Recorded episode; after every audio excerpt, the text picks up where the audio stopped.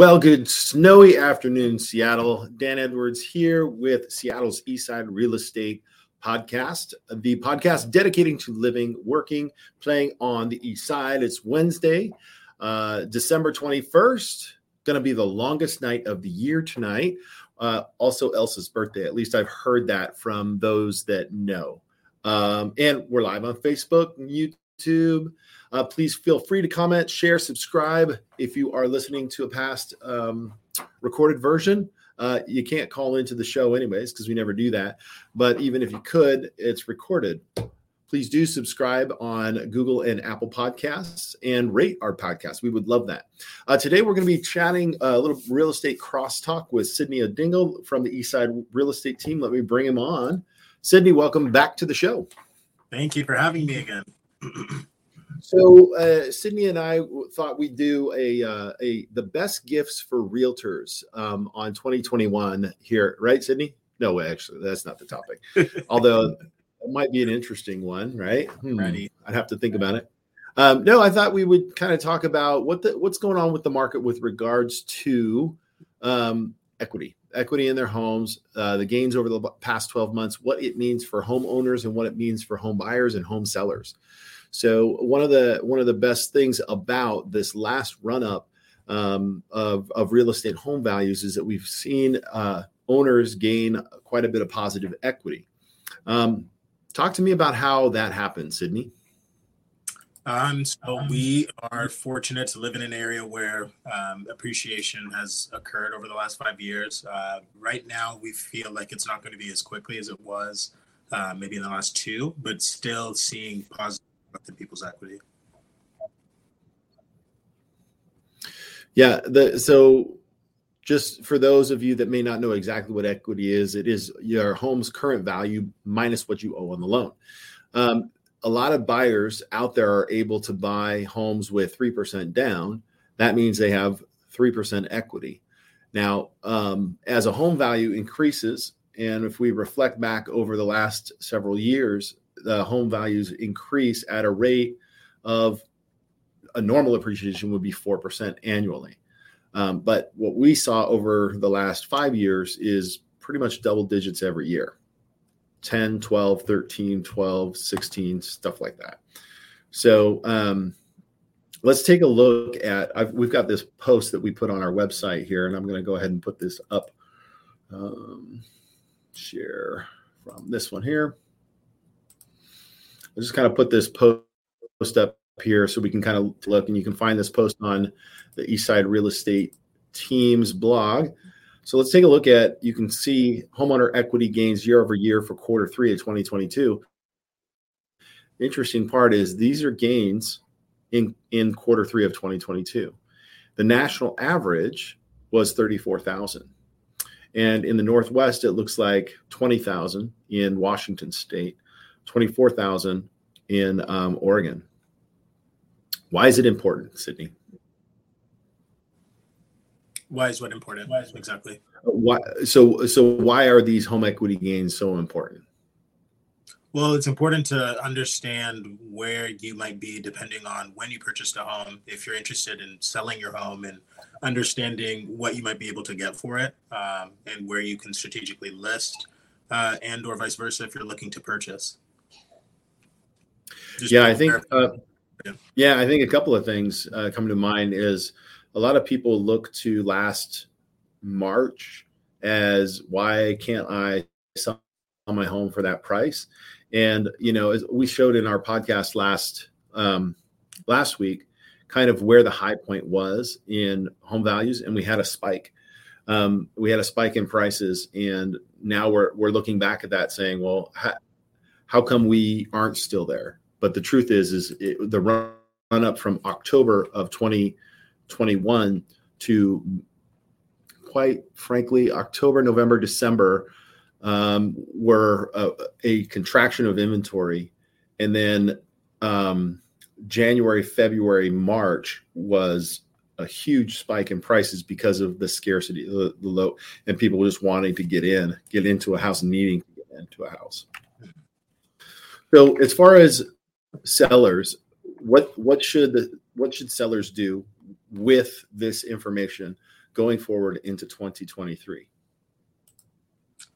Um, they should take this information um, and use it as best as possible. I feel like it's it, it just shows it's that much more important to price correctly. Um, if you've always kind of told that if you're not priced correctly, um, you'll kind of see it in how busy the traffic is with a listing. Um, being off by just five or ten percent uh, could be the difference between getting traffic, seeing offers, um, and potentially having a listing sit on the market longer than it needs to. Yeah, one of the things that actually surprises me is quarter Q3 of 2022 was when our market really softened up quite a bit.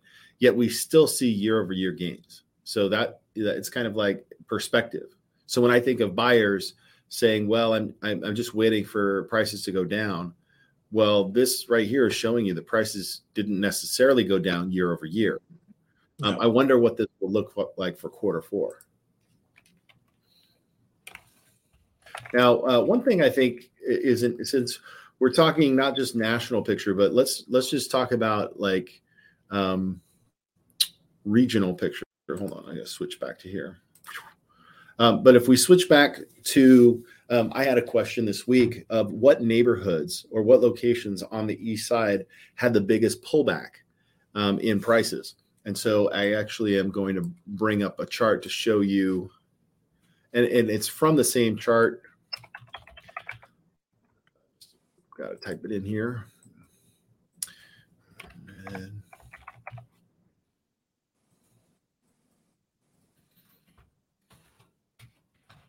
I had to guess, I'd say my neighborhood. Just seeing some of Where's the, your neighborhood? At? Where's your neighborhood? Uh, West Hill, uh, Bothell. Bothell. I'm just gonna put the city of Bothell. So let's go ahead back into stream. So this is InfoSparks. I showed this last week. Um, you'll notice median home prices are flat for this year, not down, but flat. So that's something to consider. But looks at let's look at percentage of list price to sales price. And let's see what it says. So we've got Bellevue, Redmond, Issaquah, and Bothell is what, what I did. So this top one is Redmond. The top one is Redmond. So Redmond at its peak last year, April, was 108% of list price to sales price. Our second best uh, deals to be had is Bothell, 106.5. So there you go. And then um, Issaquah, or excuse me, Bellevue at 106.1, and then Issaquah at 105.9. And I can't do more than that. So I'm, actually going to switch this because I want to show you. It's Sammamish. So Sammamish is at the top, 110.9. So if you're looking for a deal relative to where the market was, the number one place is Sammamish. Number two, Sammamish. And number two is Redmond. And we could do this kind of information on specific neighborhoods too. So if uh, if any anybody out there is watching and they want to know, um, you know, as far as where and here's the thing is where the deals are, right? It's kind of like a loaded question, like where are the deals? This is relative to the peaks, right? I do believe there's lots of great opportunities all over the place. But relative to the peak in, in April, the best deals are in Sammamish.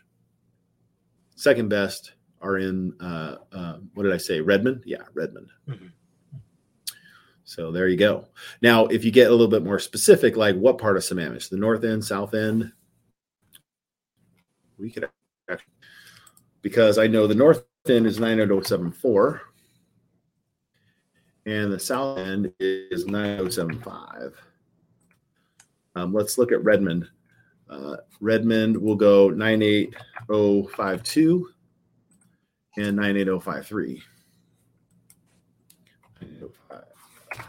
three.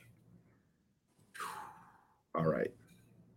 What's your guess, Sydney? Which one is going to be the best deal? North Sammamish, South Sammamish, Redmond, or Redmond East, right? Kind of rural Redmond. Which one do you think will be the best deal?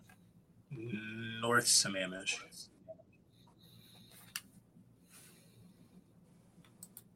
I think you're cheating. You are correct. North Sammamish.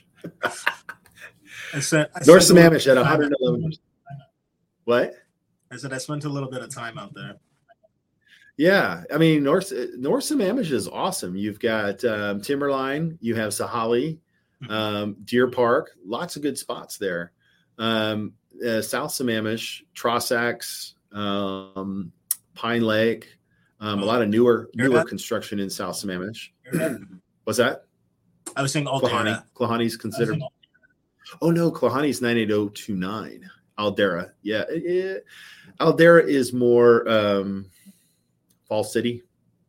There is Okay. one Aldarra neighborhood in Sammamish. The rest are all in Fall City. So um I, I love Aldarra. It's beautiful, but because the school district splits, there's uh, a, a value perception um, between the two. Um, and then it looks like 98052 and 98053. That surprises me. I, w- before I did this, I was thinking 98053, but 98053, Is that It isn't- Is that uh, what's that? is 98053 East Redmond? Is 98 Yeah, East Redmond. So it that one just never gets really crazy because there's just some people don't want to live out in the woods. Mhm. So, well, cool. Uh, what I mean, processing this for buyers, in my opinion, it's being able to get this data right because now you can be a shopper and you can say, hey, relative to where the peak of the market was, um, I'm going to get a good deal. The truth is, though, is you want to look at all these areas a little differently. You look at them as a buyer, um, like how long do you plan on being there? Um, and really, I think we're gonna we're gonna probably see some more softening of prices, but, but uh, our numbers for November uh, earlier this week as a team, one thing that jumped out at me is that the inventory of new listings in November was lower than new listings in November of 2021. So we're actually starting to see inventory contract again. And that's just from new listings. The, the difference we have more listings staying on the market longer. The amount of buyers that we have on the market is longer. So from from a standpoint of available inventory, yeah, it's great. And like Sydney said earlier, you got to be compelling. So Sydney, any final thoughts? I think you hit the nail on the head. Um, you had brought up how there are some people who are looking at the market and saying that they're waiting for it to um, go down. I think that with the data that you just showed, it goes to show that it has slowed down. Um, and in fact, it's a better deal than it has been in the recent past. And so it's very difficult to time the market. If you are looking and needing to move um, and can afford to, right now is a great time. There's a lot of opportunities out there. Yeah, awesome. Um, okay, so then um, off last last question. Um, you've lived in the in the Bellevue area for your whole life, right? Um, Yeah. What's your favorite thing you like to do for uh, the holidays?